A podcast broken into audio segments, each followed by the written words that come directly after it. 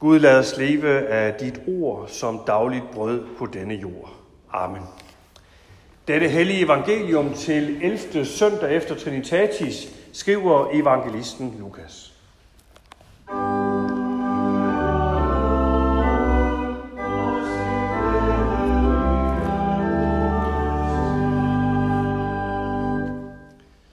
En af farisæerne indbød Jesus til at spise hos sig, og han gik ind i farisæerens hus og tog plads ved bordet. Nu var der en kvinde, som levede i synd i den by. Da hun fik at vide, at han sad til bords i farisæerens hus, gik hun derhen med en alabastkrukke fuld af olie, stillede sig grædende bag ham ved hans fødder, og begyndte at væde hans fødder med sine tårer, og tørrede dem med sit hår, og hun kyssede hans fødder og salvede dem med olien. Da farisæeren, som havde indbudt ham, så det, tænkte han ved sig selv: Hvis den mand var profet, ville han vide, hvad det er for en slags kvinde, der rører ved ham, at det er en, der lever i synd. Jesus sagde der til ham: Simon, jeg har noget at sige dig. Han svarede: Sig det, mester. En pengeudlåner havde to skyldnere.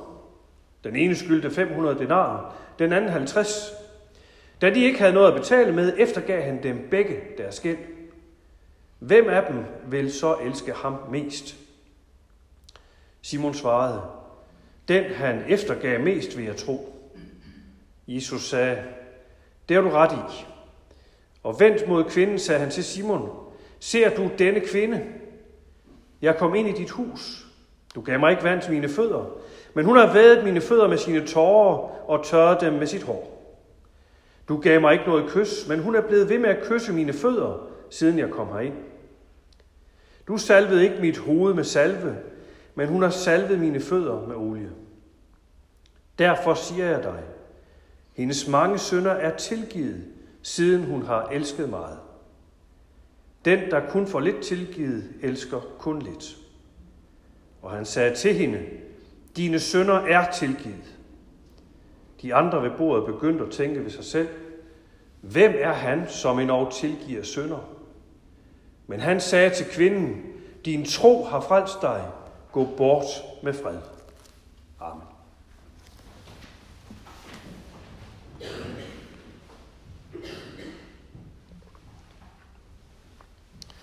Det er en vidunderlig fortælling, vi lige har hørt, om kvinden, der kommer ind i farisæerens hus med sin kostbare olie for at salve Jesu fødder. Der er masser af orientalsk drama og stærke følelser i den historie. Der er alle tårerne, og at Jesus får fødderne tørret med kvindens hår. Det er svært at forestille sig sådan et optrin i en jysk sammenhæng.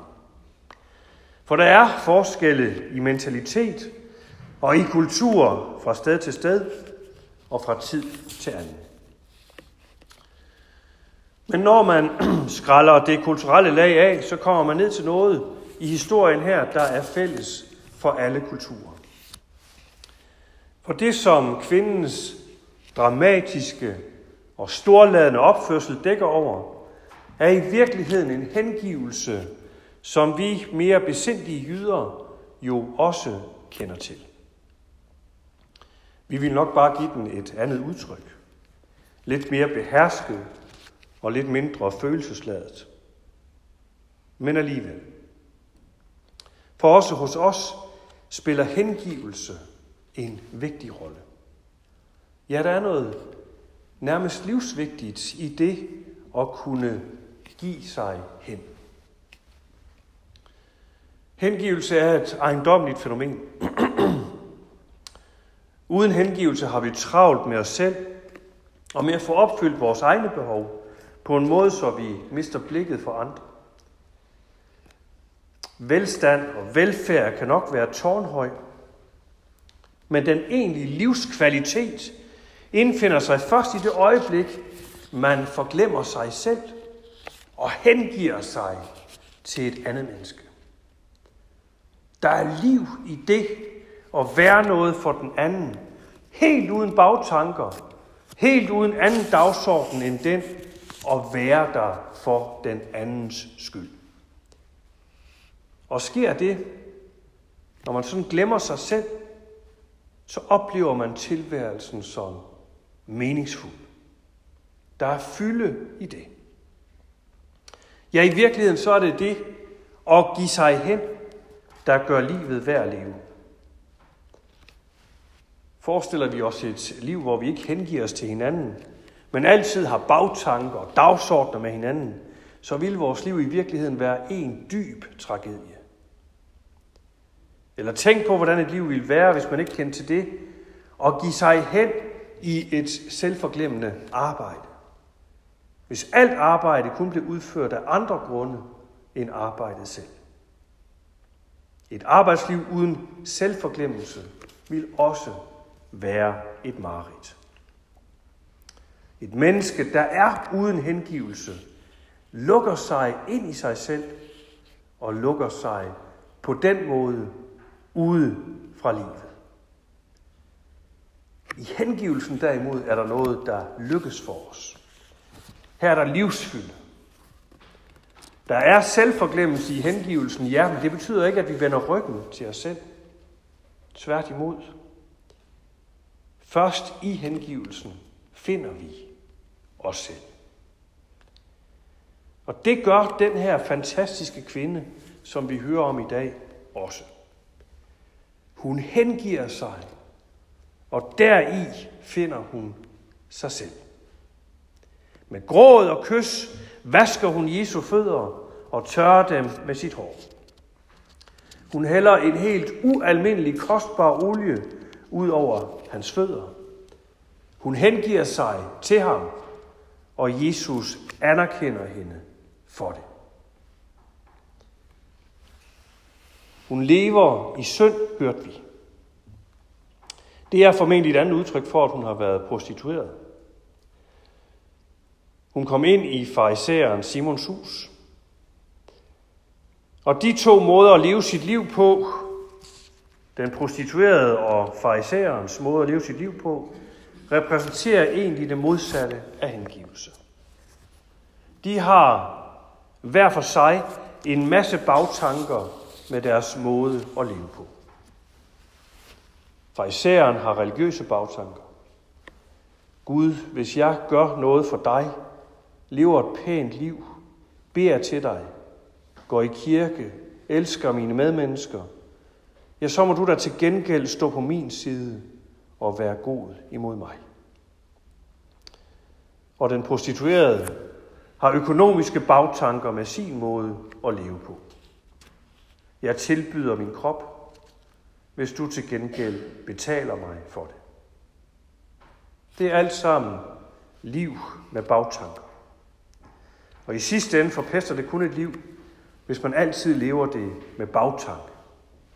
Både når det sker i forhold til Gud, og når det sker i forhold til andre mennesker. Jeg gør kun noget for dig, hvis du til gengæld gør noget for mig. Jeg hengiver mig aldrig betingelsesløst, men altid kun med tanke på, hvad jeg selv kan få ud af det. Og så er det altså, at vi i dag møder, hvordan det mønster bliver brudt. At den her kvinde, der træder ud af det, hun ellers lever sit liv på. Hun træder ind i hengivelsen. Hun må bare give sig hen. Hun må bare vise sin kærlighed til Jesus. Hvad enten det er passende eller ej, om så folk rykker på næsen af det eller ej. Og hun går nærmest helt over gevind. Hun græder sine tårer ud over hans fødder og tørrer dem med sit lange, smukke, glinsende hår. Og salver dem med en olie, der rask væk kunne have kostet en hel årsløn for en arbejder dengang. Hun øsler det hele væk. En årsløn ud over det hele på forholdsvis få minutter. Og det hører vi bliver for meget fra farisæeren Simon. Ham, der om nogen vil holde på formerne, på anstændigheden og på den rette orden. Han gør ikke rigtig noget, men visker bare sammenbit for sig selv. Hvis den mand virkelig var en profet, så ville han vide, hvad slags kvinde det er, som rører ved ham, at hun lever i synd. Og som om Jesus har hørt alt, hvad Simon har tænkt, så fortæller han ham og os andre med en meget enkel lignelse om to skyldnere, der får eftergivet deres gæld. Den ene får eftergivet halvtreds denarer, den anden ti gange så meget. Hvem af dem, spørger han, vil mon så elske sin herre mest? Og det kan der næppe være nogen tvivl om. Det er virkelig en enkel lignelse. Lige så enkelt som det, de alle selv har været vidne til, nemlig at en kvinde, der havde bidt hovedet af al skam, og som havde mod til i sandhed at give sig hen. Og det vel at mærke til ham, der som ingen anden havde mødt hende, med netop kærlighed og tilgivelse. Og heri bliver hun jo et eksempel til efterfølgelse for os. Hun fandt ind i både tilgivelse og hengivelse. Hun gav sig hen til ham, der restløst har givet sig hen til os. Jesus Kristus. Ham, der møder os med åbne arme. Uanset hvad vi kommer med. Og som giver os, der er mærket på krop og sjæl, liv og oprejsning og tilgivelse. Det var det, han blev salvet til. Kristus. Og Kristus betyder netop Guds salvede. Og i det ligger det, at han af Gud er indviet, salvet, overgivet til den tjeneste og genoprette det liv, som vi alt for ofte får ødelagt, ødelagt både for os selv og for andre. Genoprette os, ja, gennem sin hengivelse for os. Det var hans mission. Det var derfor, han kom til verden. Det var derfor, han lod sig føde som menneske. Det var derfor, han hengav sig. For os og for vores skyld. For at genoprette os. Og for at frelse os fra død og dom. Og for at frelse os til liv og fællesskab med ham. Derfor hengav han sig til lidelse og død. For vores skyld. Og for at frikøbe os, for vores skyld og vores gæld, som i virkeligheden kun bliver større dag for dag, fordi der ikke går en dag, uden at vi gør noget med bagtanke, gør noget med skjulte motiver, gør noget for selv og få noget ud af det. Det var derfor, han hengav sig til os. I håbet om, at vi må gøre som den kvinde, vi hører om, og række ud efter ham. Hengiv os til ham, og derigennem få eftergivet vores gæld, og blive købt fri fra død og dom, og ind til liv og evigt fællesskab med ham. Købt fri til en ny begyndelse, købt fri til et nyt liv. Derfor hengav han sig. Derfor blev han menneske. Derfor måtte han dø. Derfor måtte han opstå. For at nå os, for at dele liv med os, og derfor er han også værd at hengive sig helt til. Restløst, betingelsesløst. Ham, der tager de små, de ringeagtede og de hjælpeløse i sin hånd og rejser dem op på ny. Med sin fred og med sin velsignelse og uden bagtanker. Lov og tak og evig ære være dig, vor Gud, Fader, Søn og Helligånd, du som var, er og bliver en sand treenig Gud, højlovet fra første begyndelse, nu og i al evighed. Amen. Herre, vor Gud, himmelske Far, vi takker dig, fordi du i din Søn Jesus Kristus har hengivet dig til os i selvopofrende kærlighed. Nu beder vi dig, fyld os stadig mere med din ånd, så vi hører dit ord og hengiver os til dig i tro, i håb og i kærlighed. Så takker vi dig for din kirke på jord og her hos os. Vi beder for vores sogn og for det liv, der rører sig i det. Vær du nær hos alle, der lider nød. Se du i nåde til de syge og ensomme. Til dem, der skal dø, og til dem, der mangler håb og mod til at gå morgendagen i møde. Vi beder for vort land, og for alle dem, der er blevet betroet et ansvar for det. Vi beder for regering og folketing. Vi beder for dronning og hendes familie, og for alle andre familier. Ja, forbarm du dig over os alle, nu og i al evighed. Takket være din søn, Jesus Kristus, vor Herre. Amen.